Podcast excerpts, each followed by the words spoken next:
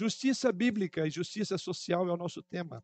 E hoje eu espero nós concluirmos esse tema, posto que temos outros temas que é, tão importantes quanto este e temas que têm gerado um certo tipo de, uh, de debates. Né? Um deles é a questão da justiça social, e até a gente tem, tem alguns livros que têm dito que a justiça social não é a justiça bíblica, posto que há uma distorção do conceito do que é justo, do que deve, do que não deve fazer. Então, naturalmente, independentemente do modo como essas literaturas são produzidas e os títulos, eu concordo plenamente com elas, posto que comparar aquilo que a Bíblia trata como que é a justiça social e o modo como hoje nós temos feito a leitura do que vem a ser justiça social, via de regra, é, há um descompasso entre o que a Bíblia coloca por justiça é, social e aquilo que hoje comumente as pessoas chamam de justiça social. Esse tema é muito importante é, por uma série de razões. E uma delas que eu já tenho colocado até aqui é o contexto que nós vivemos ultimamente. Não apenas um contexto é, político, em que essas questões farão parte necessariamente de todas as plataformas de qualquer governo, seja ele de direita, de esquerda, de centro, seja de qualquer espectro da, da política ou da, da ideologia, todos eles vão flertar um pouco e vão interpretar essa questão da justiça numa perspectiva. E aí eu quero colocar de forma 100%. Todos os espectros políticos vão olhar a justiça social não como a justiça bíblica. Isso eu já venho falando até aqui. O que passamos por aqui, o primeiro grande título foi: existe um padrão revelado por Deus sobre o que é certo e o que é errado. Deus é o perfeito autor da justiça. Segunda grande divisão nossa foi justiça na vida cotidiana. Como podemos traduzir aquela justiça, que é esse princípio de certo e errado, que todo mundo traz em si, que é chamado de imago Dei, ou seja, nós sabemos o que é certo e o que é errado. Podemos não atender ao espírito do que a Bíblia, do que a sua mente diz que você tem que fazer, mas que todos têm um padrão de justiça, tem. É, e como é que a gente traduz esse padrão de justiça? E aí foi esse tópico chamado justiça na vida cotidiana. O quarto tópico nosso foi justiça como julgamento justo e imparcial. O quinto tópico foi onde nós trabalhamos, é, foi a injustiça e a queda. Ou seja, mesmo tendo nós o conceito do que é certo e o que é errado, a queda afetou a, a, a, os valores. Então, a queda, ela obscureceu a imago Dei, a imagem de Deus no homem, foi meio que arranhada, prejudicada. Por isso que é, é, a queda por ter afetado todas as noções, os, ela, não, ela não tirou o, o, padrão de valor que os homens têm. Que é certo é certo, o que é errado é errado. E eu usei essa figura aqui, mesmo num presídio onde tem os mais variados tipos de crimes, tem alguns que os próprios presidiários não admitem. Citei aqui, creio que os irmãos lembram, né? Então significa que o valor está lá. Porém, ele mesmo assim ele está deturpado. Então a queda afetou então a queda ela produz hoje a injustiça social. E se a queda produz injustiça social, todo o nosso contexto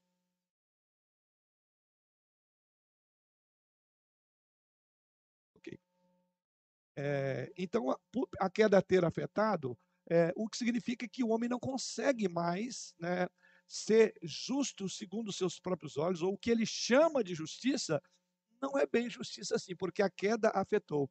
Daí porque nenhuma organização poderá fazer uma leitura correta do que vem a ser justiça social. E quem é que nos ensina sobre justiça social? A Bíblia, inerrante e infalível. Ela não foi contaminada pelo pecado. Por isso que toda, todo conceito de justiça social, por mais é, é, é, por melhor que sejam as intenções das organizações que cuidam do papel da social, elas não conseguem valorar, elas não conseguem é, avaliar de forma correta o que é justo e o que não é justo. Tanto é que essa última parte nós vamos estudar agora, vamos trabalhar no aspecto prático, como a igreja pode exercer a justiça social. Qual é o papel da igreja no contexto da justiça social? E o último tópico foi Deus é justo e misericordioso. Eu estou colocando isso até mesmo porque os irmãos lá é, estão é, de olho no meu esboço aqui que é esse tópico que eles colocaram aí: justiça e misericórdia à sombra da cruz. Tá? Bom, a cruz é a solução decisiva. Quer dizer, se a queda afetou o modo como nós enxergamos o que é justo e o que não é, ou seja, eu e você não somos a última palavra para dizer o que é justo, porque nosso pecado afetou os nossos valores. É por isso que nós fazemos acepção de pessoas. É por isso que nós desprezamos uns e valorizamos outros. O que é isso? Isso é pecado. Não é isso que Tiago diz ali? Ele diz: olha, quando entra alguém lá na sinagoga, lá no templo, e se ele tem um anel no dedo, o que, é que você faz? Você tira aquela pessoa simples, eu estou usando aqui figura, eu estou usando uma linguagem direta. Aí você pega aquele irmãozinho simples, sem possessões, sem nada, fala assim, faz o seguinte, faz favor, eh, fica lá atrás, fica lá, ô doutor, por favor, aqui a posição do senhor. Ou seja, é isso que nós olhamos, ou seja, e Tiago está descrevendo dentro da igreja. Então, por isso que o nosso padrão de justiça tem que ser reorientado, reavaliado pelas escrituras. Tá? E aonde é que, de fato, a justiça se fez? Na cruz. Ali onde Deus, diz a Bíblia, foi justo e, ao mesmo tempo, justificador. Então, ali é a verdadeira justiça. Então, todo o conceito de justiça social, ele emana da cruz, ele passa necessariamente pela cruz. Então, a cruz é a solução decisiva de Deus. Não sei se os irmãos têm isso aí. Ela é a solução decisiva de Deus para lidar com o mal e com a injustiça nesse mundo. Então, ou seja, a cruz é a última palavra para a injustiça social. Porque foi ali que Deus revelou-se justo e, ao mesmo tempo, justificador. Por ser justo, ninguém poderia sobreviver ao, à sua justa ira. Por isso, então, que ele foi justo, porque ele puniu o pecado e, ao mesmo tempo, ele assumiu o lugar do pecador. Ele é justo e justificador. É, o Calvário, então, permitiu que esse objetivo da justiça fosse alcançado, mas que só se realizará de forma plena quando Jesus voltar. Ou seja, a justiça perfeita nunca teremos. O que significa dizer que nós vamos viver ainda com atos de injustiça. É por isso que os nossos valores, nossos padrões nem, nem sempre são justos, ao contrário. Por isso que a Bíblia diz que nós não devemos julgar uns aos outros, mas a própria palavra deve ser o padrão de aferição, porque ao julgar um ao outro, você vai ter a sua o seu valor, o que você considera como bom, como correto, né, para aplicar na vida do outro. Então, por isso que a justiça só pode haver à sombra da cruz. E na cruz as duas coisas aconteceram. Ou seja, a Bíblia diz que Deus demora por enquanto em realizar o julgamento final, é a nossa visão. Sabemos que o bem e o mal a injustiça e a justiça haverão de coexistir. Ou seja, Deus retarda não porque seja impotente diante do mal, nem porque ele faz falta compaixão para as vítimas do mal. Ele retarda por amor à misericórdia. Ou seja, até essa ideia há uma expressão popular que diz Deus tarda, mas não falta. Ela é errada duas vezes.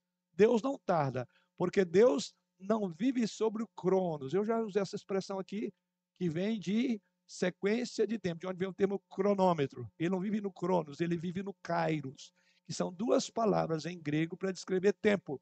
Sendo que a primeira, cronos, significa sucessão de tempo, e aí tem o tempo. Se você passou o tempo, você está atrasado. Se você vem antes do tempo, você está adiantado. Deus não trabalha no cronos. O cronos é para mim e para você. Deus trabalha no kairos, no pleroma, no completo. Por isso que a Bíblia diz que na plenitude dos tempos vê Jesus, o tempo perfeito. Então, essa expressão Deus tarda está errada. Ele tarda no seu cronos. Mas quem diz que Deus lida com cronos? Ele está no kairos. É outra expressão. Ou seja, Deus não tarda, e a segunda colocação é Deus tarda, mas não falha. Deus não falha. Então a, a expressão está errada em todos os sentidos, tá? Bom, então nesse sentido, Deus tem um plano, aí que está. Você não sabe. Lembra o que Isaías diz lá? Deus diz através do profeta Isaías, Deus diz: "Olha, os meus pensamentos não são os vossos pensamentos. Meus caminhos não são os vossos caminhos, assim como o céu está acima da terra, os meus pensamentos estão acima dos vossos pensamentos. Então você não julgue que Deus está tardando. Você não julgue que a injustiça campeia tudo e não tem ninguém que controla isso. Deus está por dentro de tudo. E ele, no seu Kairos, no tempo certo, ele virá para julgar. Então, nesse sentido, a justiça, nós a encontramos à sombra da cruz. Então, a paciência de Deus sabemos que ela não durará para sempre. Quando Jesus voltar, ele será o juiz. Neste dia se fará justiça perfeita. Quando o mal será punido, as feridas serão saradas, as lágrimas serão enxutas e o mundo se endireitará novamente. Ou seja, essa justiça pela qual eu e você ansiamos não acontecerá. Até a vinda de Jesus. E quando Jesus vier, aí sim o mal será punido de forma definitiva. Por isso que hoje você fala, mas essa decisão foi errada desse juiz, né? Eu não concordo, ele errou nisso. Então, é aquilo que é público, é notório, mas ele tomou uma decisão. E decisão se acata, se obedece. Ah, não é justo. É verdade, tem muitas coisas que não são justas. Então, para você que anseia por esse dia, por esse dia, lembre, o mal será punido. E todos esses que tiveram a responsabilidade de julgar, de tomar decisões, né, de cuidar do, do órfão, da viúva, do pobre, do encarcerado, né?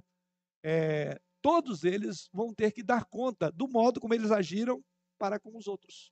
Aliás, não é essas pessoas, todos nós, tudo que fizemos. Veja que é exatamente isso que a Bíblia diz, né? Feridas serão saradas, lágrimas haverão de ser enxutas, e o mundo se endireitará novamente. Veja o texto rico de Apocalipse 20, versículo 11 a 15. Apocalipse 20, versículo 11 a 15. Veja o que diz a palavra do Senhor.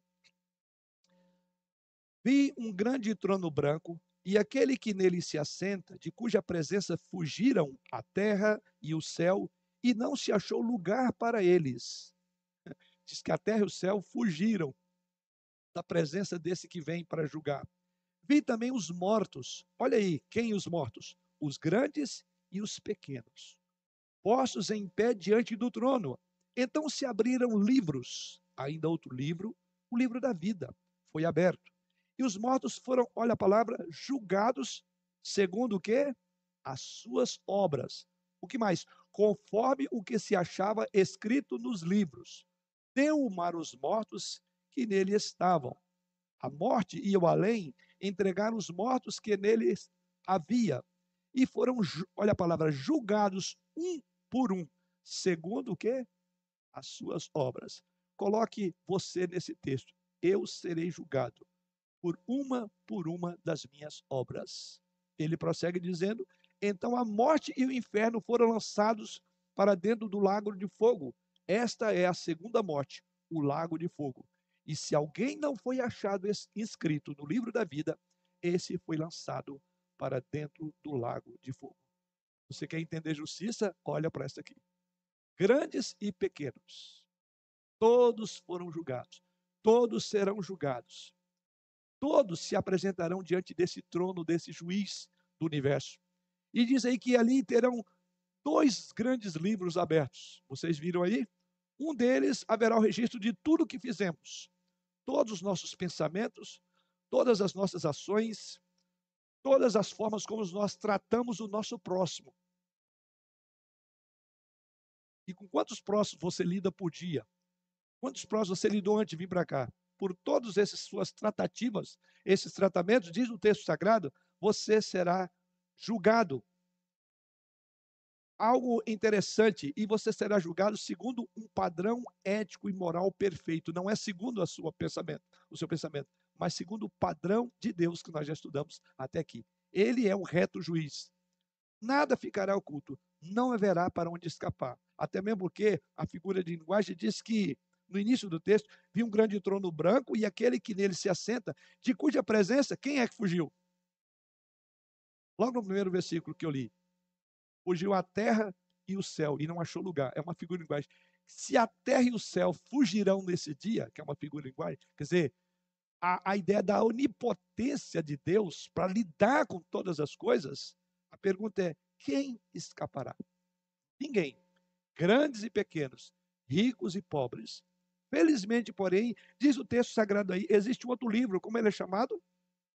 Livro da vida. Ele também contém registros. Você viu aí que esse livro também tem registros? Nele estão os nomes dos que, embora culpados, alcançaram misericórdia à sombra da cruz. O seu nome estará lá se você estiver debaixo da cruz do Calvário. É aí onde a justiça de Deus se fez. É aí onde aquilo que é, o salmista no Salmo 85 diz: a justiça e o amor se beijaram. Lembra essa palavra que nós estudamos semana passada? Ali. Justiça, quando Deus julgou você. E o amor, quando ele tomou o lugar do julgado, de quem ele estava julgando, para ele mesmo. Justiça e o amor. Então, se na sua vida a justiça e o amor não se abraçaram ainda, ou seja, se você não conhece Jesus Cristo como Senhor da sua vida, se você não foi à cruz do Calvário, não há justiça que foi executada sobre você. E o amor de Deus, através da misericórdia, está só retardando o dia em que ele vai te julgar. E se naquele grande dia o seu nome não estiver nesse livro,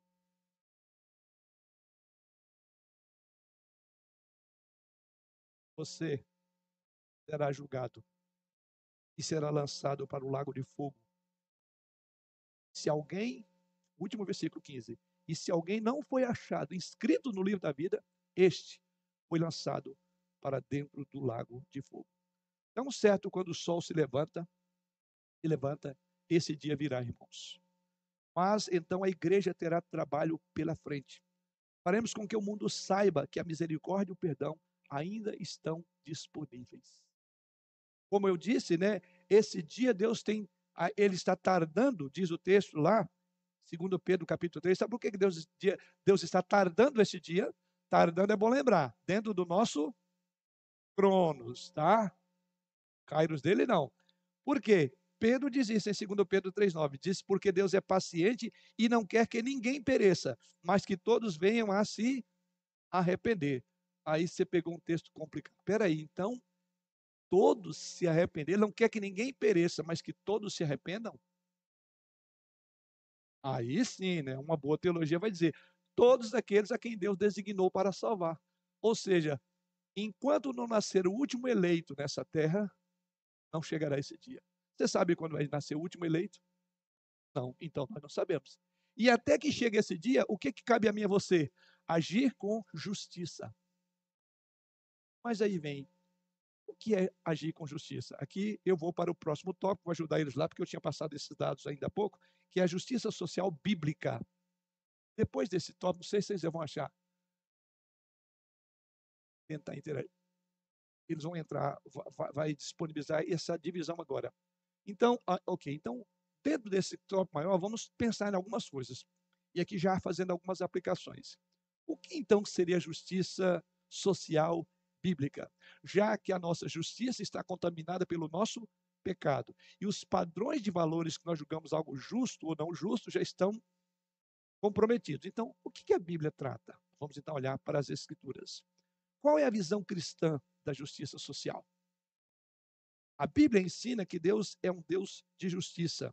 De fato, a, o texto de Deuteronômio 32, verso 4, diz que Deus é justo e reto. Eu usei isso aqui bem no início desse estudo. O que é justo e reto? Eu usei lá como um prumo que mede. Lembra lá? Não sei quantos vão lembrar. Já tem um tempo que eu falei sobre isso. Tá. Em Deuteronômio 32, 4, diz que Deus é justo e reto.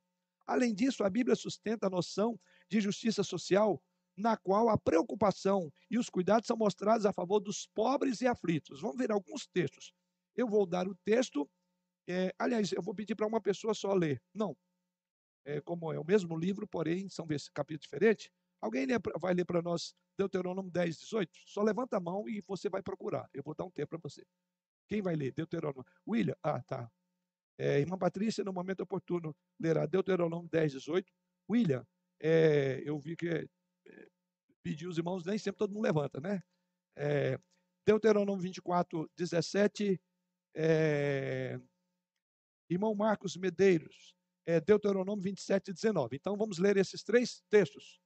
Ah, ele está sem os olhos hoje, segundo os olhos. então, é, Sérgio, fique então com o texto de Deuteronômio 27 19. Tá? Então vamos a esses três textos aí. Começando aí pelo primeiro já indicado pela irmã, todos eles no livro de Deuteronômio.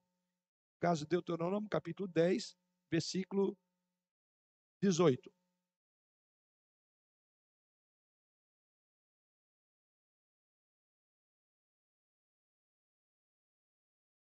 Ok? Pode, desculpe, pode ir.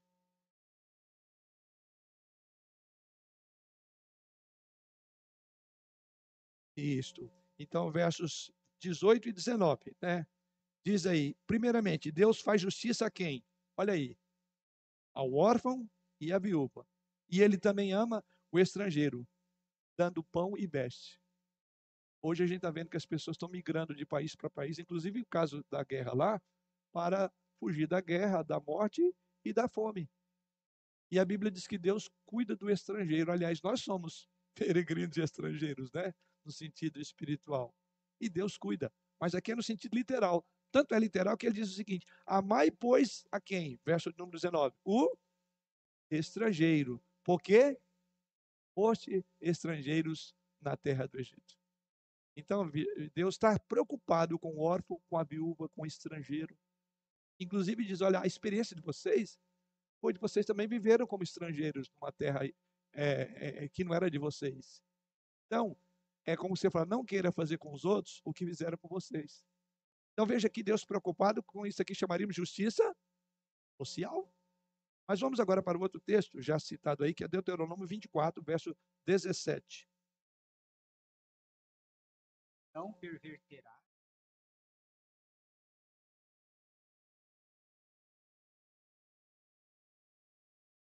Uhum. Aqui ele está falando com relação ao exercício do juízo. Né? Aqueles que têm a responsabilidade de fazer julgamento.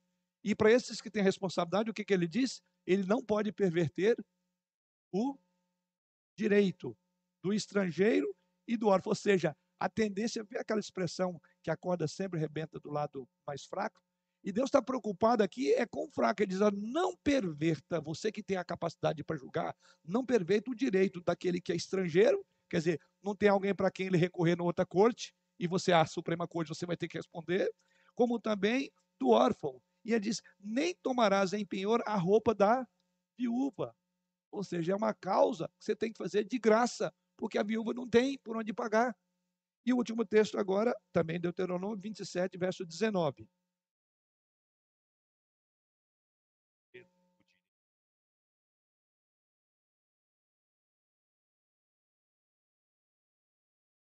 Vocês estão vendo Deus preocupado aí com esses que fazem parte dessa classe social, o órfão, a viúva e o estrangeiro. Vocês viram essas três, é, é, essas três classes, essas três tipos de pessoas em todos os três textos. Então veja, Deus está preocupado. Então Deus está preocupado em fazer justiça. E como ele vai fazer justiça? Primeiramente, você vai receber o estrangeiro. Segundo, você não vai perverter o direito. Você não vai usar de medidas é, é, contrária àquele que tem menos. É a, é a colocação do texto sagrado. Então, essa é a primeira coisa que nós temos que observar: a justiça social bíblica. Então, ou seja, a Bíblia muitas vezes refere, refere, como vimos aí, ao órfão, à viúva, ao estrangeiro, ou seja, pessoas que não eram capazes de cuidar de si mesmas ou não tinham um sistema de apoio. Essas três imagens são muito claras. O estrangeiro. O estrangeiro, nos países hoje, eles são deportados, não é isso? Porque muitos têm entrado de forma ilegal. Então a tendência é que eles sejam deportados.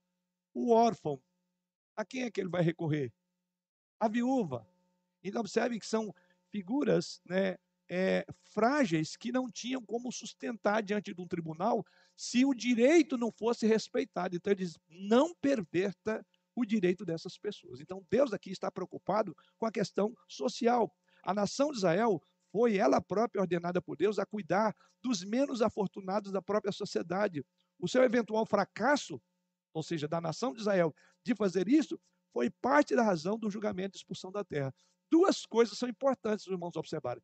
Todas as vezes que Deus remeteu o povo dele para os vários cativeiros, seja lá o cativeiro egípcio, o primeiro, o babilônico, o persa e etc., é, algumas coisas é, levaram Deus a fazer isso. A primeira delas, a idolatria, ao associarem as práticas pagãs das nações, às quais Deus disse que eles tinham que influenciar e não serem influenciados, porque eles eram peregrinos.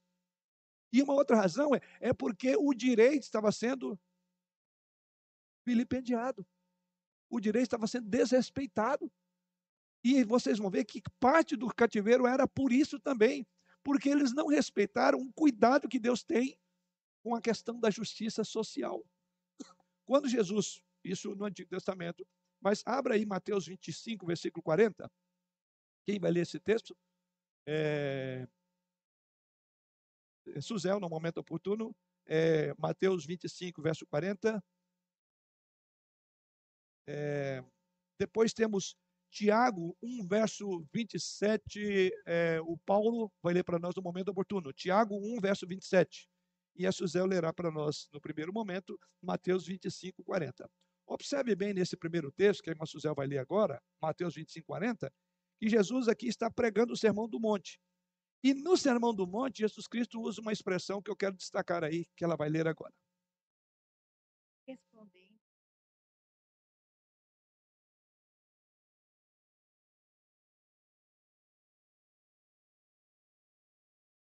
Isto. Veja a expressão que Jesus Cristo usa aí. Feito a um desses pequeninos, tá? Ele diz que a ele fez. Pequeninos aí que Jesus está dizendo, não é no sentido que eram crianças, não, tá? E ele chama aí de irmãos. Nós vamos chegar lá. Vamos para o próximo texto, né? Diz então, é, sempre que fizeram um desses pequeninos, estão fazendo ao próprio Jesus. Agora veja Tiago 1,27, o outro texto agora. O Paulo vai ler também lá. Paulo O Paulo Paulo.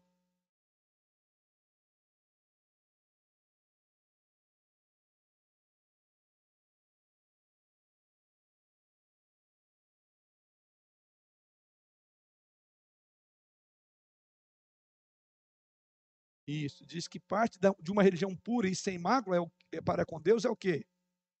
Visitar órfãos, as viúvas nas suas tribulações e a si mesmo guardasse incontaminado do mundo. Assim, por justiça social, queremos dizer que a sociedade tem a obrigação moral de cuidar dos menos afortunados. Então, isto é correto. Deus sabe que devido à queda haverão, viu, haverá viúvas, órfãos e peregrinos em toda a sociedade. Por isso que ele contempla isso lá no Antigo Testamento, mas aqui no Novo Testamento ele continua: amparar o órfão e a viúva, diz o Senhor Deus. Ou seja, Deus é o Deus das provisões no Antigo Testamento. O modelo de tal comportamento é o próprio Jesus Cristo, o qual refletiu o senso de justiça ao levar a mensagem do Evangelho a todas as camadas sociais. Vamos pensar um pouco sobre a obra de Jesus Cristo. Jesus Cristo é curioso que ele é, ele tinha uma, uma, uma transição, ele transitava muito melhor lá no meio do, do povo, por assim dizer, nas ruas, nos guetos, né, ah, nas entranhas ali da região de Jerusalém, Judéia, Samaria, por onde ele andava. Onde ele andava, quem é que aproximava de Jesus? Eram os ricos? Eram os poderosos? Não era aleijado, era cego, era, eram mudos, eram viúvas, eram pessoas aflitas, doentes, famintas. Teve algum momento em que Jesus Cristo simplesmente desprezou? Uma só, uma só das pessoas que vê Jesus não recebeu dele. Hã?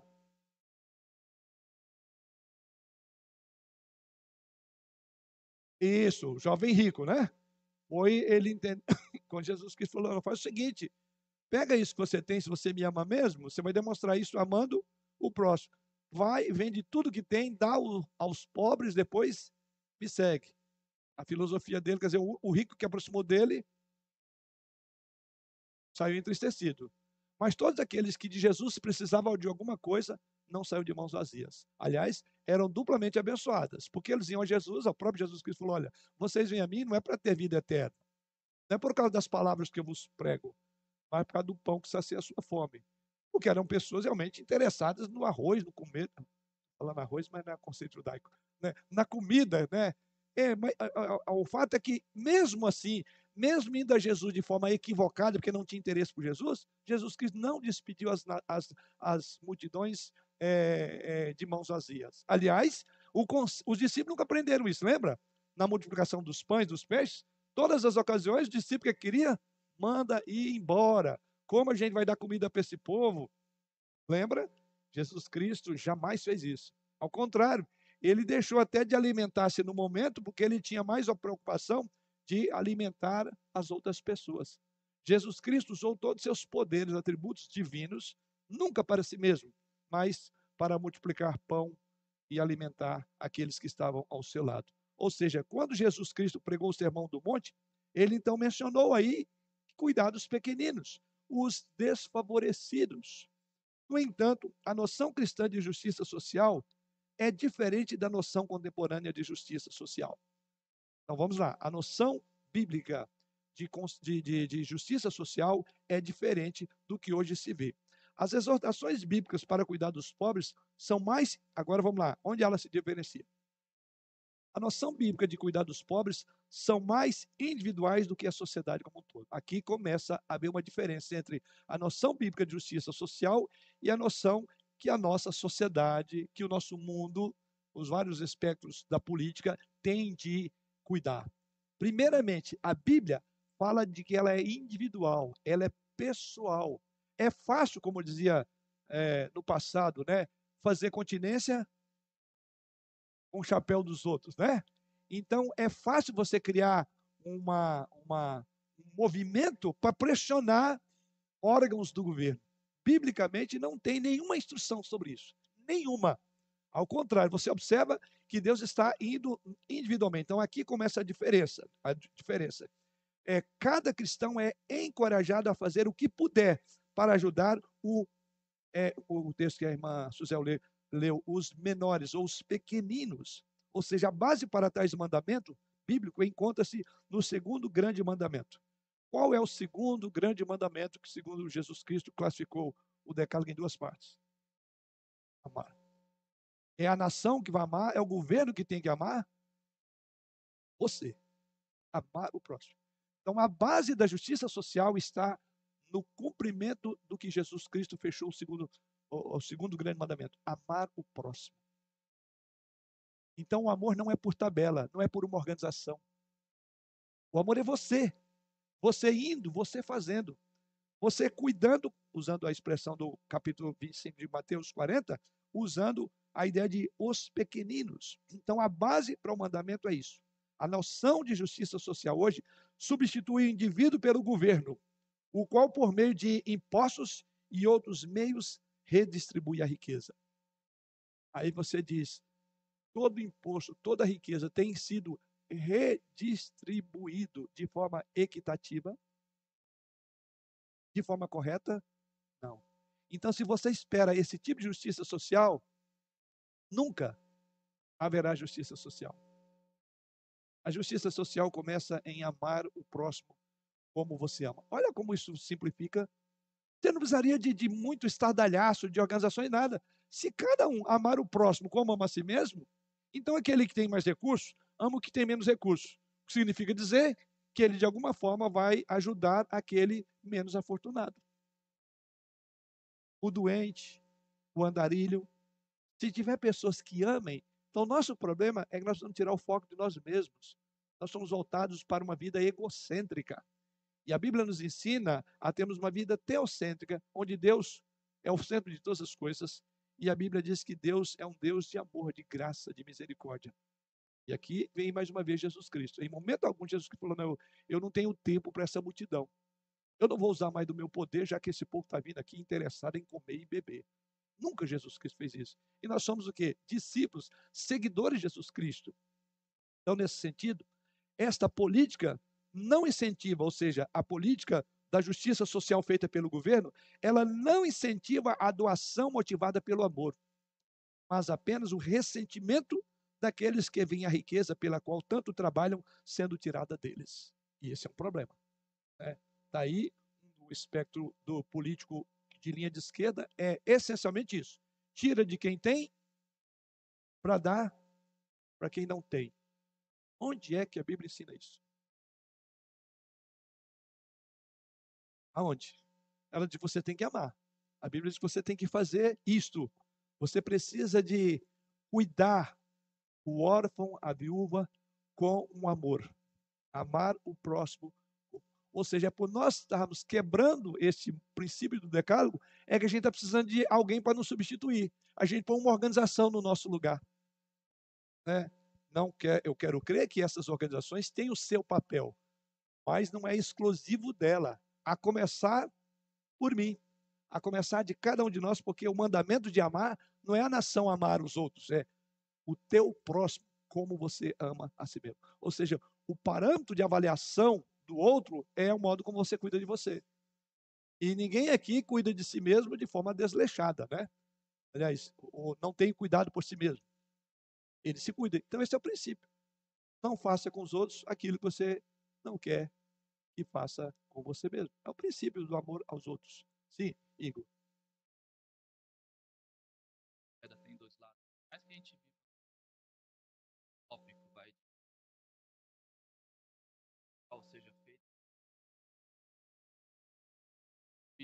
Igualmente para todo mundo. Parado de uma forma igual.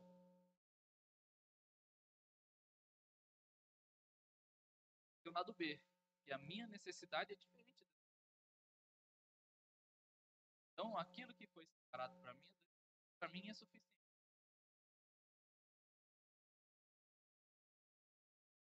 Injusto. Uhum. Então é uma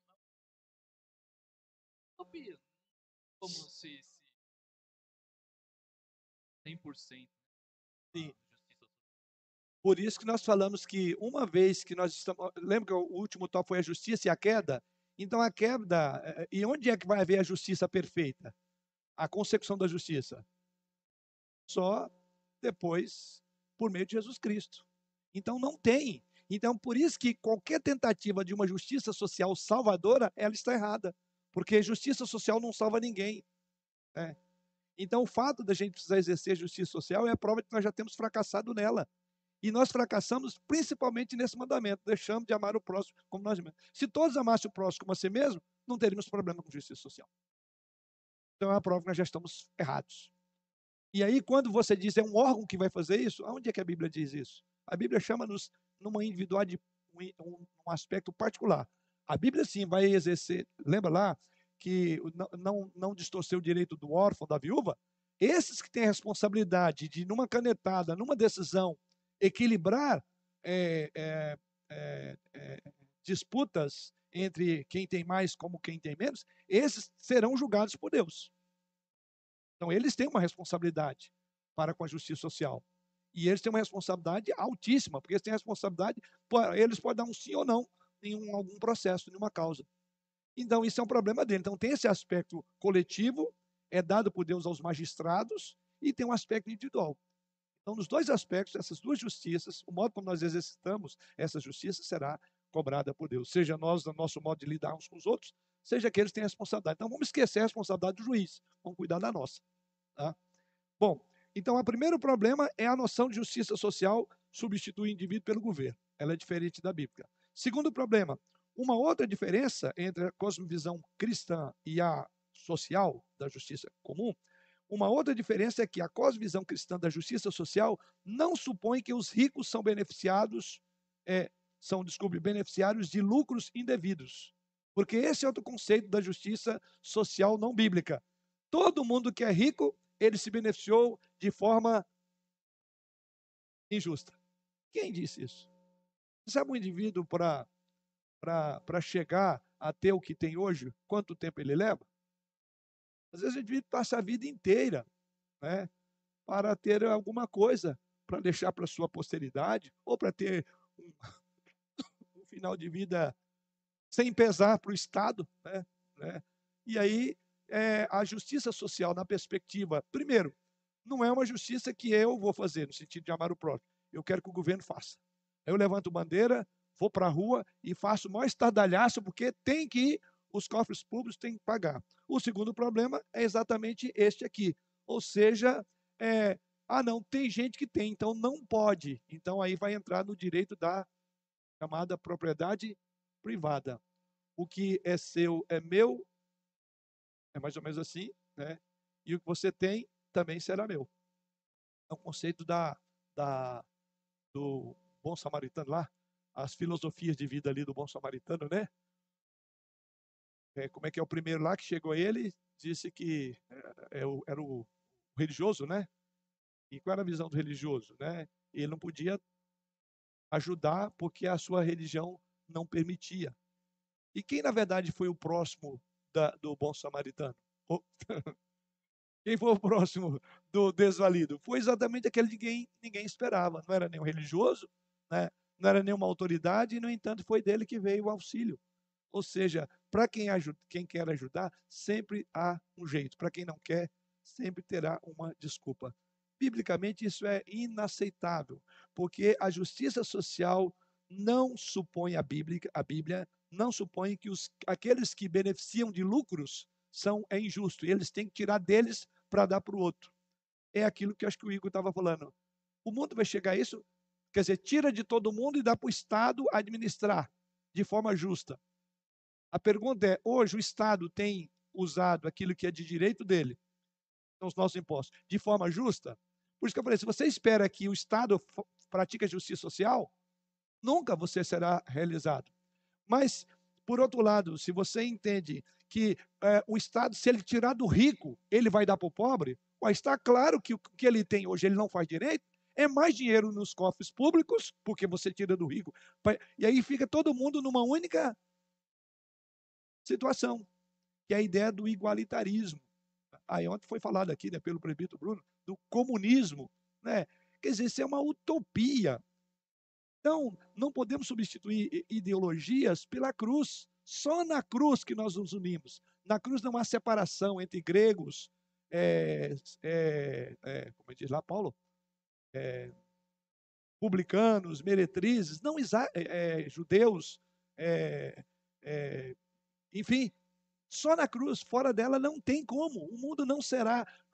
Veja, isso é uma utopia querer dizer que o Estado vai governar se ele tiver mais recursos. Então, tira de quem tem, tira dos ricos, porque o lucro é indevido. Quem disse isso? A Bíblia nunca disse isso. Né? Aliás, Jesus Cristo, numa figura que ele usa da parábola lá, ele fala lá para aquele moço que pegou um único talento, que tinha a ver com dinheiro, e o que, que ele falou? O que, que você devia fazer? Deveria colocar. O que, que ele fez? Ele enterrou, lembra? Mas o que Jesus Cristo falou? Você tinha que ter lucrado como? Como é que Jesus Cristo mandou ele fazer? Deveria ter investido, pai. Tem casa de investimento. Coloca no banco. Aliás, não tem nenhum momento que Deus condena a riqueza. Ele condena o amor ao dinheiro, mas a riqueza em si não. Aliás, Jesus Cristo mesmo diz assim: os pobres sempre os tendes convosco. Lembra quando foi derramado o bálsamo lá? Né? E, e Judas e os demais apóstolos estavam preocupados porque tinha que dar dinheiro para a viúva, né? Oh, devia esse dinheiro aí. Mentira, ele queria. A Bíblia diz que ele era o que punha a mão no. Ele queria mais dinheiro na bolsa para roubar, ele era um ladrão. Mas o curioso é que Jesus Cristo diz: olha, sabe, os pobres sempre, sempre o tens convosco. Quer dizer, o próprio Deus sabe que é assim. Então, os pobres são exercício da liberalidade para os ricos. Os ricos devem ser ricos, diz a Bíblia, em dádivas, em liberalidade. Então é um grande exercício para nós. É um grande exercício de amor, é ajudar aqueles que não têm, aqueles que precisam. Observe isso. Sim,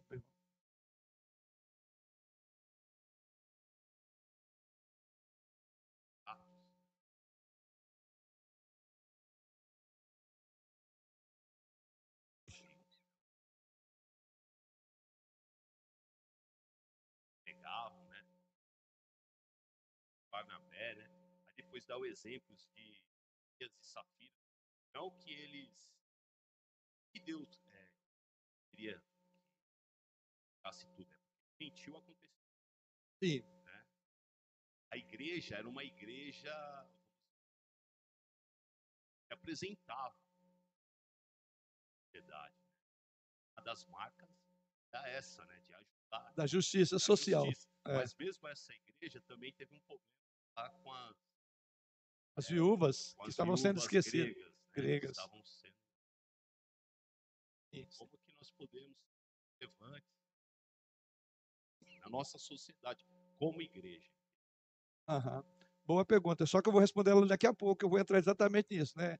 Como a gente praticaria isso, né? Como igreja hoje, sem misturarmos as coisas. Aqui a gente ainda está mostrando uma diferença entre a justiça bíblica, a justiça social bíblica, daquela que hoje é chamada de justiça social, como as pessoas assim é, intitulam. Eu vou chegar exatamente nesse ponto que o irmão colocou aí, né? É, a riqueza não é um mal em uma cosmovisão rica, é, numa cosmovisão cristã mas uma responsabilidade e uma expectativa para ser um bom administrador. Vou repetir. A riqueza, dentro da cosmovisão cristã, ela não é um mal, mas uma, olha, a riqueza, uma responsabilidade e uma expectativa para ser um bom administrador. Eu diria que a miséria que está ao nosso lado é uma excelente oportunidade para mostrar onde está o teu coração. Se você ama mesmo a pessoa, tá? Então, entenda isso como um plano de Deus. A justiça social de hoje opera sob a suposição de que os ricos exploram os pobres. Lê do engano. Para dizer mentira mesmo. Né? Sim, Igor.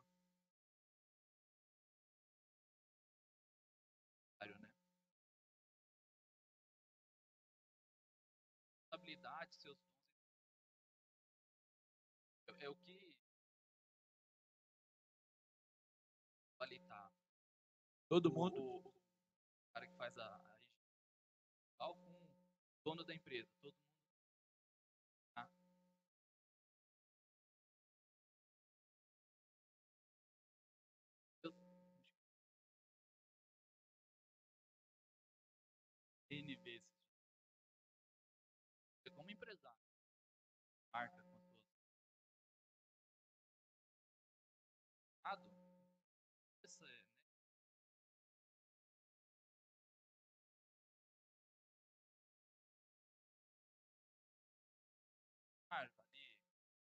responsável, mas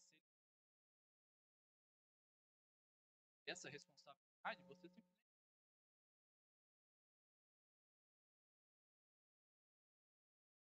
paga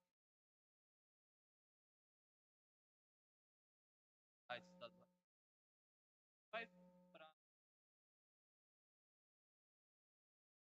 hora, né? É a responsabilidade. O cara tá lá em está ganhando dinheiro. Ah, não cumprir toda essa cadeia para baixo, se desfaz. Então, tudo ali é, esse pensamento ele é fruto de uma cosvisão que não é a bíblica, é dessas princípios ideológicos que são tão é, impregnados na nossa sociedade que o indivíduo acredita na mentira e, e, e tenta puxar a, a, a, a corda do, do patrão é destruição dele próprio, ele não entende isso, né? Mas por quê? Nós somos educados numa mentalidade mais nesse espectro de justiça social. Isso, porque não é justo, quer dizer, o indivíduo quer ganhar o salário que o, que o patrão tem, mas quer ter a responsabilidade dele como funcionário. Mas os níveis são diferentes. Há uma, um adágio que usa muita expressão. Você vê as pingas que eu tomo, mas não vê os tombos que eu levo, né? Não é fácil, né? Então, o que precisa é de ter sabedoria na administração.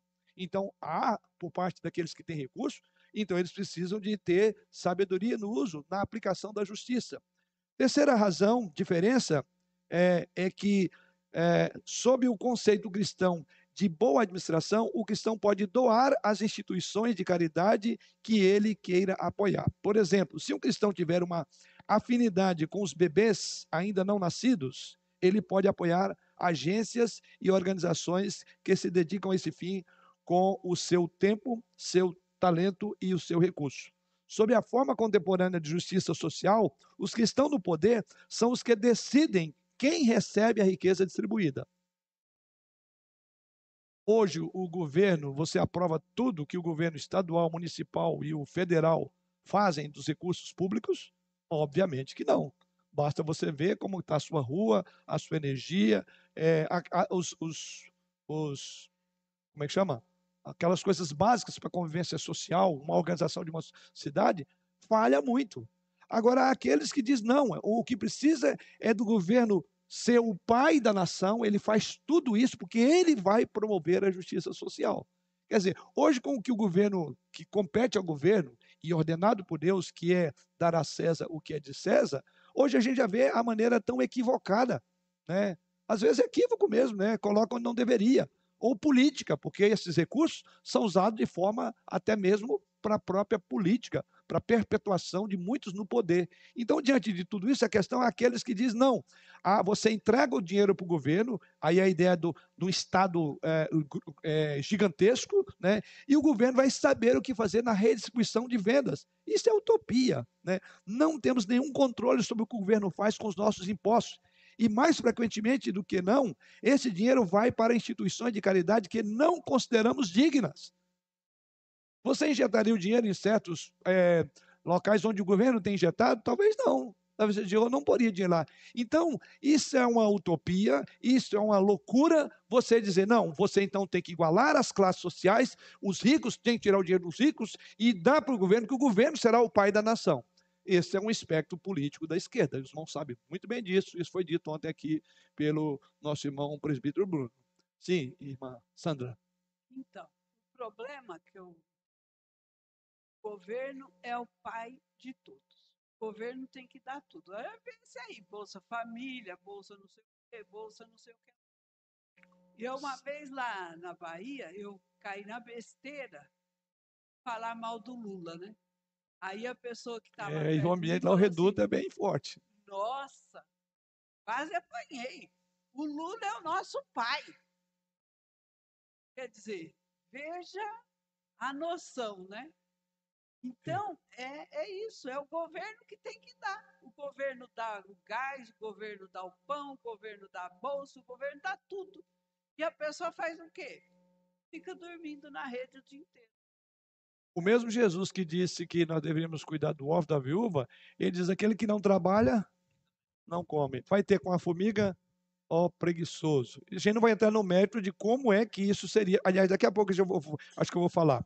Resumindo, há uma tensão entre então a abordagem da justiça social que é centrada em Deus e uma abordagem da justiça social que é centrada no homem. Os irmãos entenderam basicamente isso. Uma é centrada em Deus, outra é centrada no homem. Tá? A abordagem centrada no homem vê o governo como no papel daquilo que a irmã acabou de falar, como o papel do salvador, trazendo consigo uma utopia por meio de políticas governamentais. A abordagem centrada em Deus vê Cristo, como foi colocado aí, como o Salvador, trazendo o céu para a terra quando ele voltar. No seu retorno, Cristo restaurará todas as coisas e executará a justiça perfeita. Até então, até lá, os cristãos, olha aqui, cabe a nós expressar o amor e a justiça de Deus, mostrando bondade e misericórdia com os menos afortunados. Esse é o ponto fundamental. Isso me remete a outro tópico. Qual é a resposta, então, direta da igreja evangélica? Vamos lá. É, não sei se está aí, João, a Justiça Social, a Bíblia, a resposta da igreja evangélica. Vou dar uma acelerada aqui para ver se eu concluo. Tá? Resposta da igreja evangélica. O evangelicalismo hoje parece estar dividido em relação à resposta dada à justiça social e ideológica. Tá? Lembre bem, todo esse aspecto aí, esse aspecto é da ideologia. Então há uma justiça social e de alguma forma o meio cristão, o meio evangélico foi meio que afetado por isso. Tá?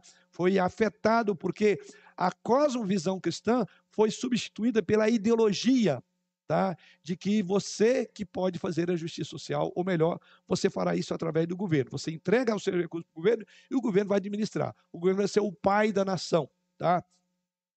É, isso, então, tem levado a algumas questões. Sempre que essa cosmovisão errada é, ganha influência e ultrapassa a Bíblia, e ela é disseminada na cultura, a igreja será pressionada. Então, o que nós temos hoje é a igreja está pressionada por essa ideologia é, é, de, de, de espectro mais à esquerda.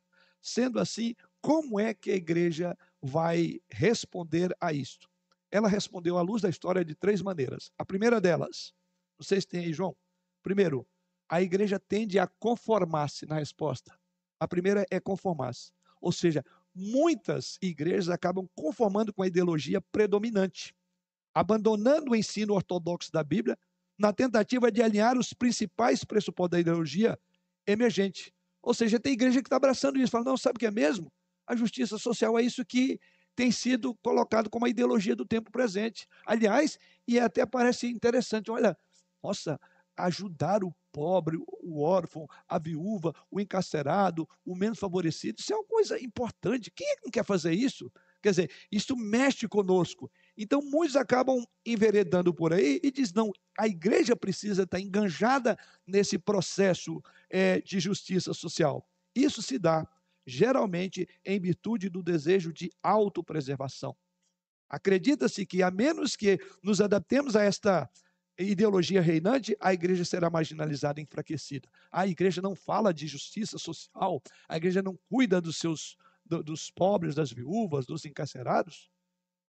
Outra resposta que a igreja tem dado ao longo do, do tempo é o contrário. Se por um lado ela se conforma, por outro lado ela ao contrário não. Ela se conforma por um lado e em segundo lugar ela se acomoda.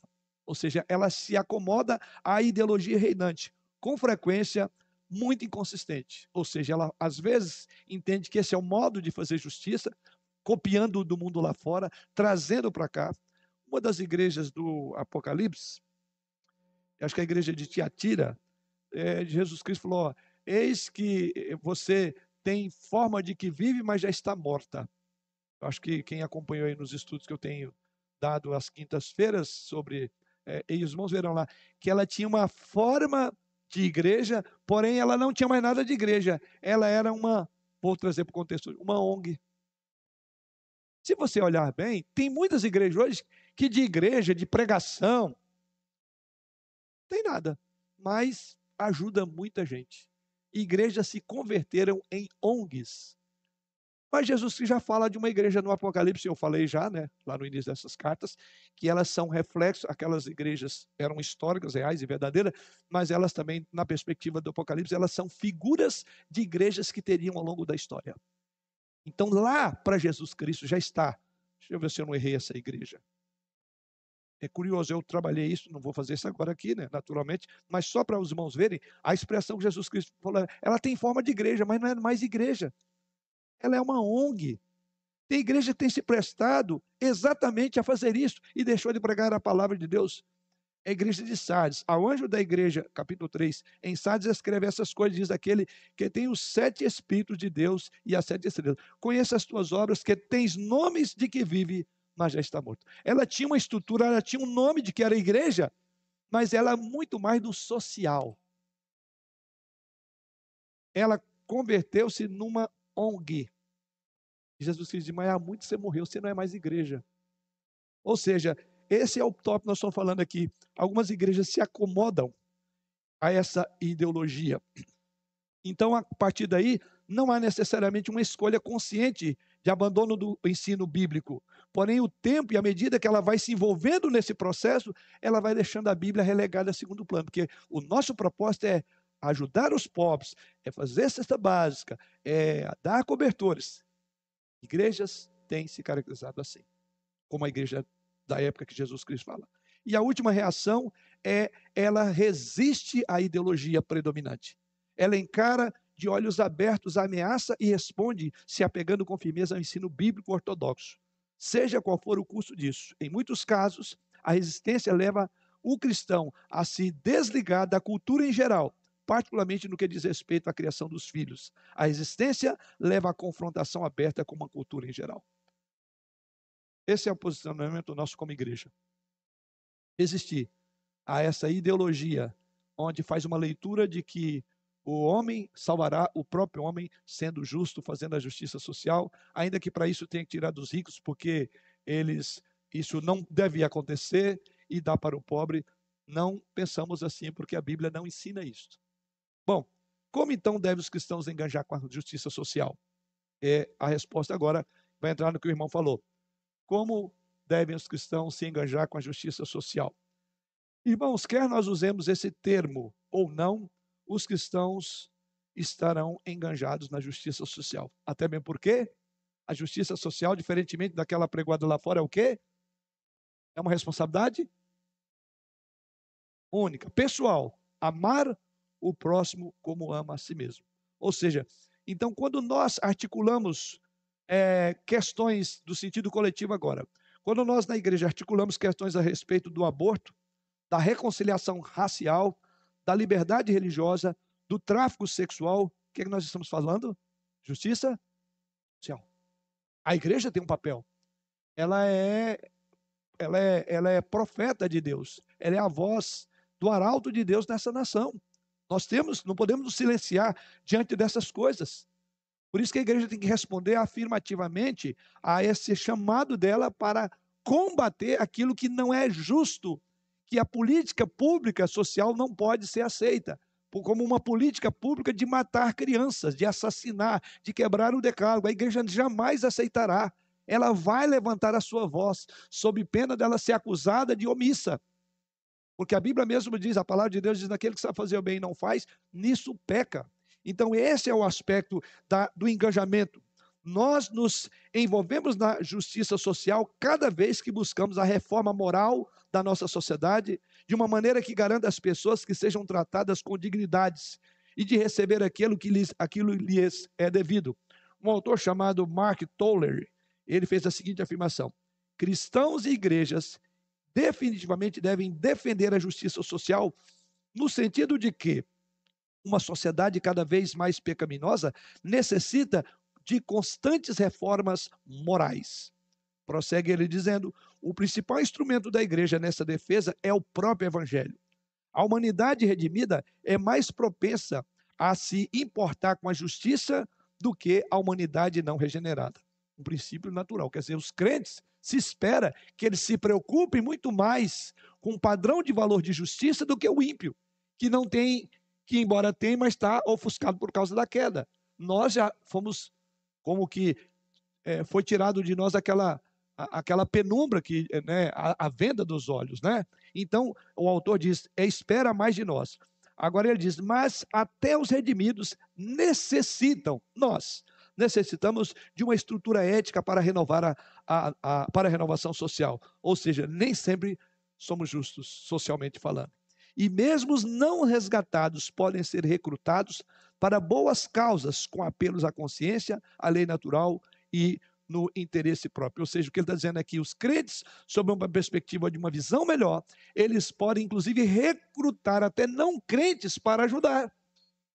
Isso não é ecumenismo, tá? Ou seja, muitas, eu não sei se os irmãos sabem, a igreja ela tem, pela estrutura, pelo tipo de, de, de, de, organização que ela é, que é é, é, é, para fins não é, fins filantrópicos, os irmãos sabem que a gente pode até ter de empresas doações para que a igreja, por sua vez, possa repassar. Ali, aqui, vira e mexe, acontece isso aqui. Pessoas de empresas aí, às vezes ligam para mim, pastor, a gente está querendo, tem mercadoria, em épocas de final de ano e tudo, tem cestas básicas. É, o senhor gostaria? Temos aqui 30 cestas básicas, né? temos quase um caminhão de coisa para doar. Pode, sem nenhum problema. A igreja estará cumprindo seu papel.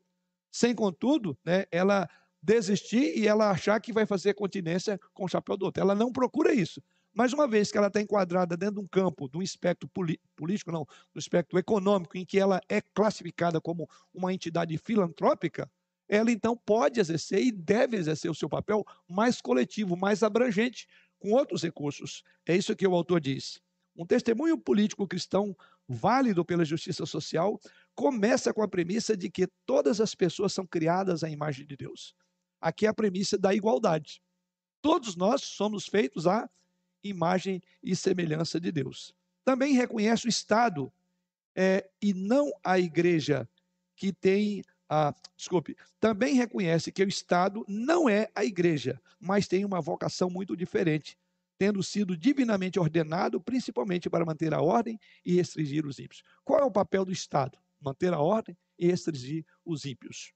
E é por isso que nós pagamos impostos, né? Para que a gente tenha a ordem, nós temos aí a força pública, né? Aliás, hoje não é chamada força pública, é, força militar, como chama? É, hã? Polícia militar, não é?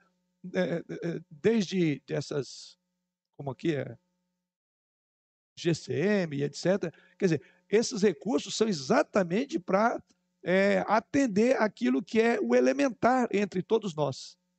Como falei, né? E esperar agora que parte do Estado seja de doar coisas e tudo, né? Ele até deveria, e até poderia, mas se você esperar que a justiça será feita só com base nisso, você vai ser um ativista da justiça social. Porém, não uma pessoa que biblicamente está exercendo a sua justiça social, que ela é singular, ela é pessoal. Correto? A responsabilidade social da igreja, segundo Calvino, Calvino era dividida em três ministérios. Então, Calvino, e aqui eu vou concluir com, a, com essa questão de Calvino.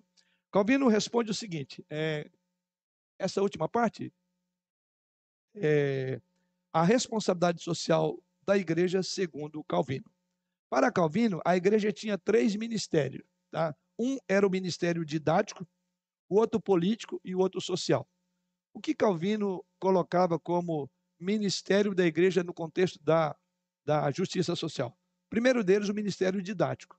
O que Calvino tinha com isso? Esse ministério da igreja, segundo Calvino, era para ser exercido através dos seus pastores e mestres. Para Calvino, esse ministério consistia na instrução pública e particular, através de sermões e orientações individual, quando o ensino bíblico sobre a administração dos bens outorgado por Deus ao Estado e ao indivíduo. Quanto a isto, em outras palavras, mordomia cristã.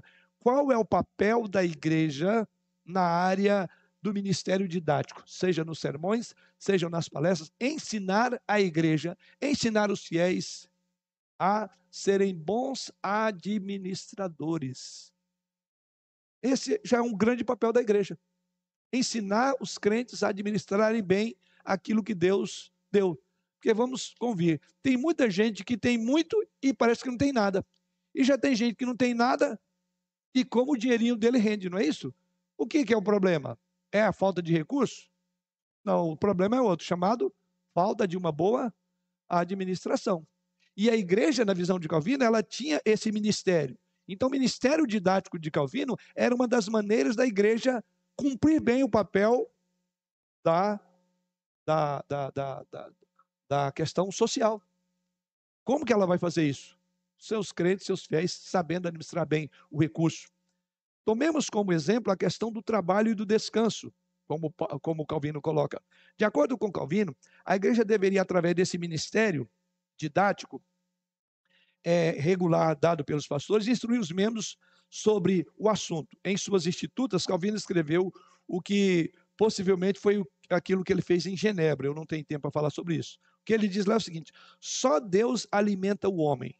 Dele vêm as forças e as condições para o homem, para que o homem trabalhe, e com o seu suor este homem compre o pão. Veja a expressão: só Deus alimenta o homem. Como Deus alimenta o homem? Com o suor do rosto deste homem. Então não há espaço para aquilo que a irmã Sandra colocou ainda há pouco aqui, né? O indivíduo ficar de braço dado, ah, braço dado não, braços cruzados, né? braços dados com a preguiça, né? É dormir lá e, ah, Deus vai mandar, eu mandar, eu vou orar aqui. Não, não, não, não, não. A pessoa vai ter que trabalhar. E é isso que ele diz: olha, só Deus alimenta o homem. E como é que ele faz isso? Dando saúde para você trabalhar. Porque quem não trabalha, não come. Como diz Salomão, vai ter com a formiga, ó preguiçoso. Então, o trabalho, portanto, na visão de Calvino, é algo eminentemente digno, pois é a realização da vontade de Deus para o homem. Assim, o homem não se realiza plenamente senão no seu próprio trabalho, pois ele foi criado com uma vocação, vocação de trabalhar. Não é isso que Deus diz lá em Gênesis 1, 2? A primeira vez que a palavra surge na Bíblia de, de cultivo, de cultura, está lá. Qual é a ordem de Deus? Crescei, multiplicai, enchei a terra e o que mais? Dominai sobre as aves dos céus, os peixes do mar e sobre todo animal que esteja. Ou seja, trabalha para comer, porque se você não trabalhar, você não vai comer. E vai ser complicado, sabe? Porque é do suor do rosto que você vai comer. A justiça social aí fora é isso? Não, é alguém trabalhando para o outro comer. É alguém dando duro, e que inclusive é chamado de rico indevidamente, né, para pagar a conta do preguiçoso que não quer trabalhar. Você entende que esse é o, é o, desvio de conduta de justiça social à luz da Bíblia? Então, esta é a primeira visão de Calvino, ou seja, um ministério didático. E a igreja contribui quando ela instrui. Né? A queda é, introduziu no mundo e na sociedade humana distúrbios sociais relacionados ao trabalho. Aqueles que vão à luta e trabalham há outros que tiram de quem está trabalhando. E um dos, um dos presidenciáveis, inclusive, diz que é trabalho. Você trabalha, dá dura, eu chego lá e falo, me dá o seu celular que custou dois mil reais, porque é o meu trabalho. Isso é justiça social. Quer dizer, e é chamado de trabalho. Roubar hoje, para alguns espectros da política, é trabalho, ou pelo menos para alguns, é, algumas pessoas que parecem que não têm o juízo no lugar. Biblicamente, a Bíblia diz que não. O trabalho é o que dignifica um homem. O trabalho é o que dignifica uma família. O trabalho é o que valoriza aquilo para o qual você foi criado. Você foi criado para isso. Quer prova disso? É, deixa de trabalhar. Quem não trabalha, atrapalha. Esse é, é, é, é, o dito, não é? Quem não trabalha é um peso. Tem uma série de outros adjetivos. E a Bíblia chama de preguiçoso mesmo. Tanto é manda ele aprender com formiguinha, que trabalha direto. Ou seja, então Calvino está falando, a igreja tem um ministério didático, e nisso ela contribui para a justiça social, ensinando os crentes o valor digno do trabalho, ensinando os crentes a administrar bem os seus recursos de maneira que ainda possa atender ao necessitado. E a igreja não tem feito isso. Sei, os irmãos querem conhecer um pouco dessa parte coletiva da igreja? Daqui a pouco teremos aqui, ó, cestas básicas. Descobri os diáconos aí, hoje nós somos em quantas cestas básicas? Mensais? Sete, né? Já chegamos a quanto? Chegamos uma ocasião em que precisava de 14 famílias serem assistidas regularmente pela igreja. Justiça social. Então é a circunstância que vai nos levar a fazer desta ou daquela forma. Mas até que isso ocorra, cada um de nós tem que amar o próximo como a nós mesmos. Quanto ao descanso, que aí é outro ponto, né? Calvino falando aí. Calvino insistia que era necessário proporcionar aos trabalhadores um dia de descanso, o sábado cristão, que é o domingo nosso, conforme sua interpretação do quarto mandamento, Gênesis 28 a 11. Para Calvino, o descanso físico, porém, está intimamente ligado ao espiritual. Sem Cristo, não há descanso verdadeiro no domingo. Assim, Calvino via a profanação do domingo como a origem da corrupção do trabalho. Segundo ele, é necessário cessarmos dos nossos labores como Deus cessou do dele.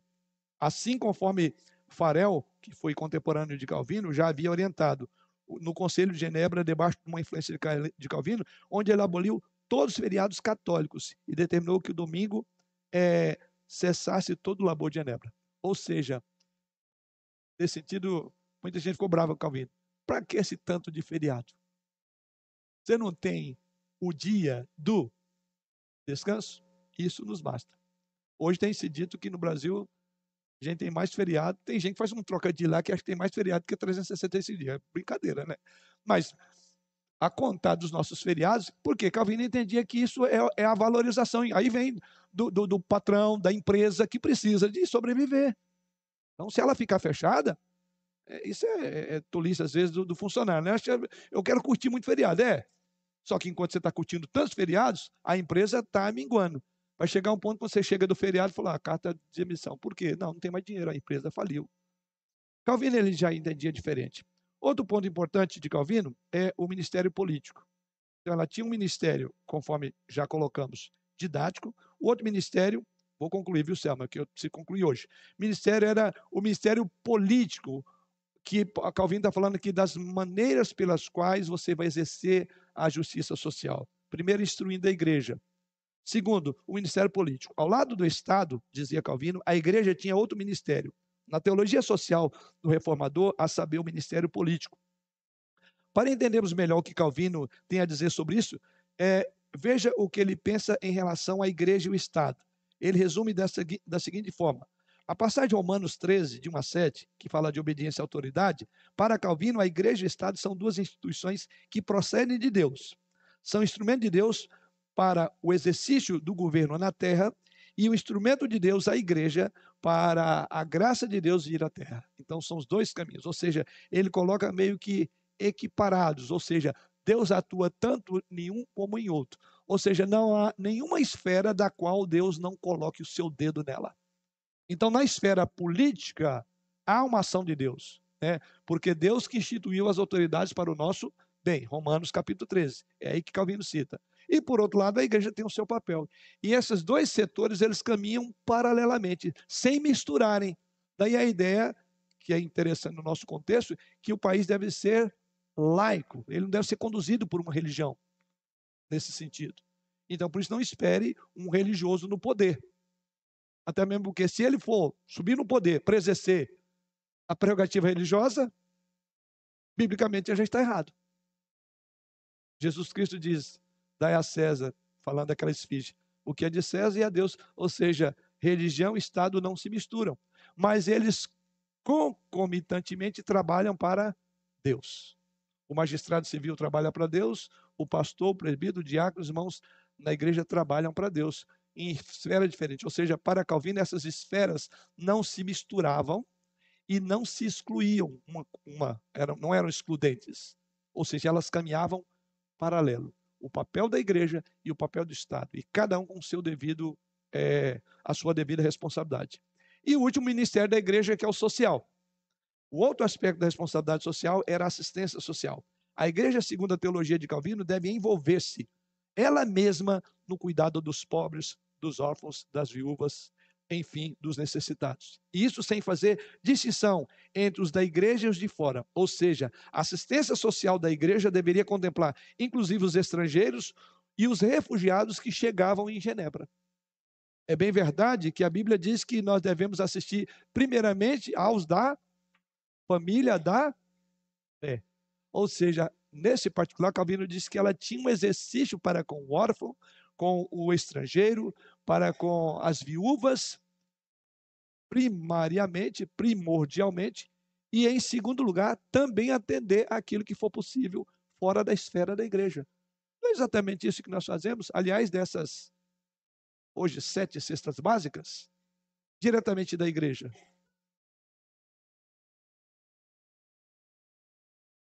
Que de membros da igreja estão, recebem sete famílias, membros da igreja. Né? É, nessa época que nós tínhamos 14, é, quero lembrar, aquelas que vão para. É, isso, isso. É. Nós tivemos uma época que tinha mais é, ajuda às pessoas de fora, famílias que foram é, quase que adotadas pela igreja e a gente cuidou dela por muito tempo, porque o,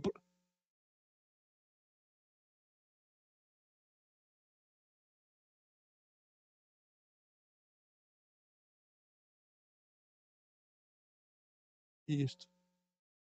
Eu ia salientar isso. Ah, mas por que a igreja não faz mais isso? Porque a igreja tem que ser bíblica. E o princípio bíblico é você ajuda até a pessoa ter condição. Tanto é que é feito, não sabem, uma triagem. Sabia? Porque esses são recursos. Olha, vamos, vamos ajudar os irmãos da igreja sem problema, no sentido que eles sabem que é, é um momento temporário. Alguns nem tanto, né? Mas está na dificuldade, não tem emprego. Qual, qual o problema? Vai ser ajudado. Inclusive, eu vou lembrar que muitos irmãos da igreja acabam ficando meio que. É, como é que fala? É, é, hã? Não, não, o contrário, é, é, é desconfortável. Quando constrangido isso, quando às vezes a gente tem que quase que suplicar, irmão, deixa a gente levar você, sabe assim, tá ruim, mas você não quer, não tem problema. Minha mãe usava uma expressão que vegão é roubar e não poder carregar. Porque elas viram. Mas o fato é que não há, mas você vê as próprias, porque ela tem essa noção bíblica. Nossa, será que isso? Não preocupe, isso qualquer um de nós está sujeito. Né? Então, tanto fora quanto dentro a igreja deve preocupar. Concluindo, algumas conclusões. Primeiro, eu coloquei em conclusões. Primeira delas, a palavra condena o amor ao dinheiro. A idolatria que serve o Deus Mamon é incompatível com o senhorio de Cristo. Então, aqui para aqueles que têm recursos. Né? Tem gente que eu costumo usar a expressão, parece ter uma jararaca no bolso. Até ele descer a mão, parece que já mordeu. Ele fica assim, né? Chega na igreja, olha, cuidado, tem bicho aqui. Força de expressão, brincadeira. Ou seja, a Bíblia diz que nós devemos tomar cuidado com o amor de dinheiro. Lembra que se Deus tem te dado, Ele está provando você. É para que você seja um bom administrador. Daí, um dos aspectos calvino era a cultura de uma igreja que sabe valorizar os recursos, não para si mesmo, mas para ter, a Bíblia diz que a gente tem que trabalhar para ter com que se vestir, inclusive, eventualmente ajudar o que necessita. Por que, que não? É a primeira coisa. Segundo, a justiça social não implica a necessidade de ficar pobre para abençoar ah, e, e ser abençoado e ser salvo. Mas implica que temos a oportunidade de suprir as necessidades dos irmãos que nada têm ou passam fome ou frio. Atos capítulo 2, 42 a 47 foi o texto que o irmão citou. A, a, ideia, né? A igreja tinha tudo em comum, vendia suas propriedades e etc. Ou seja, é, o rico ou aquele que tem mais recursos, Deus deu a ele isso. E ponto. Eu vou, um dos aspectos que vou abordar hoje à noite sobre essa questão da, da, da, inveja e do ciúme. São duas coisas diferentes e nós temos muito mais cuidado, nós somos provados o tempo todo. Quando nos nossos relacionamentos, quando você tem inveja, quando você tem ciúme, são duas coisas totalmente distintas e muito graves. Então, esse é outro ponto. A justiça social implica em não alguém ficar pobre, é, rico, ficar pobre para ser abençoado, que aí comprar passagem para o céu. Terceiro, as boas obras do cristão têm o propósito de chamar a atenção dos perdidos para eles também se tornarem felizes na segurança que o Pai Celeste dá aos seus filhos, ou seja, ricos de graça, de misericórdia. É fazer com que essa pessoa. Lembra Jesus Cristo? Eu falei aqui, nenhuma pessoa voltou de braços, de mãos vazias, mas ao mesmo tempo Jesus supria a sua necessidade física, que inclusive as fazia ir a Jesus, mas elas vinham com um, um presente muito maior, né? Que era o quê? A salvação.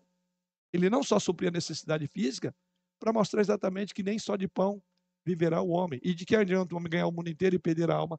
Jesus Cristo despedia muitas pessoas sempre com um, uma dupla benção: a cura que ela vinha atrás e a cura espiritual. Quarto, os cristãos são, são cidadãos do céu. Portanto, sua peregrinação na terra é temporária. Em é, um vestibular para se prepararem para viver eternamente na presença de Deus e menosprezar os valores principais desse mundo secularizado. Ou seja, nossa, já que somos peregrinos e forasteiros, por que nós estamos tão apegados às nossas coisas? São duas coisas, dois extremos. Primeiro, temos que dar tudo para ajudar o pobre. Isso é justiça social, mas não é justiça social bíblica. Segundo, é apegar tanto que eu não vou abrir mão disso. Eu às vezes uso essa figura, a chave do meu carro, simboliza o meu carro. Eu penso, daqui a pouco eu vou morrer. Quem vai ficar com esse carro? Arthur, Pedro, Rebeca, Gina? Para que vai servir isso na minha morte? O que eu tenho hoje? Já parou para pensar? É questão de milésimo de segundo, acabou. Vai dar tempo nem de você falar. Você vai morrer, vai ficar tudo aí. Então, por que nos apegarmos? Né? Se temos e podemos abençoar com o que temos aquele que não tem nada, por que não fazê-lo? Quinto, a prioridade máxima do cristão é semear o evangelho não melhorar a vida dos que têm interesse, dos que não têm interesse algum em Deus no caminho da salvação. Ou seja, não é sair por aí é, fazendo essa, esse assistencialismo, esse paternalismo, como o mundo lá fora faz e que não é justiça social. Sexto e, último, e penúltimo, mostrar a realidade do amor de Deus por ações de generosidade que deve caracterizar a vida do cristão. Compare o que aconteceu em Jerusalém, diz lá o texto de Atos 2, 45 a 47. Diz assim: vendendo suas propriedades e bens, distribuíam a cada um conforme a sua necessidade. Todos os dias continuavam a reunir-se no pátio do templo. Partiam pão em suas casas e juntos participavam das refeições com alegria e sinceridade de coração, louvando a Deus e tendo a simpatia de todo o povo. E o Senhor lhes acrescentava diariamente os que iam sendo salvos. Ou seja, é mostrar que o evangelho gera irmandade, gera relacionamentos de afeições, de afetos, de compreensão e de auxílio mútuo. Por fim, a justiça social foca principalmente os filhos de Deus. Primeiramente, suprir a família nuclear, a família da fé. Não é isso que diz a Bíblia? Gálatas 6, 10. Portanto, enquanto temos oportunidade, façamos o bem a todos, especialmente os da família da fé. Isto é justiça social à luz da Bíblia.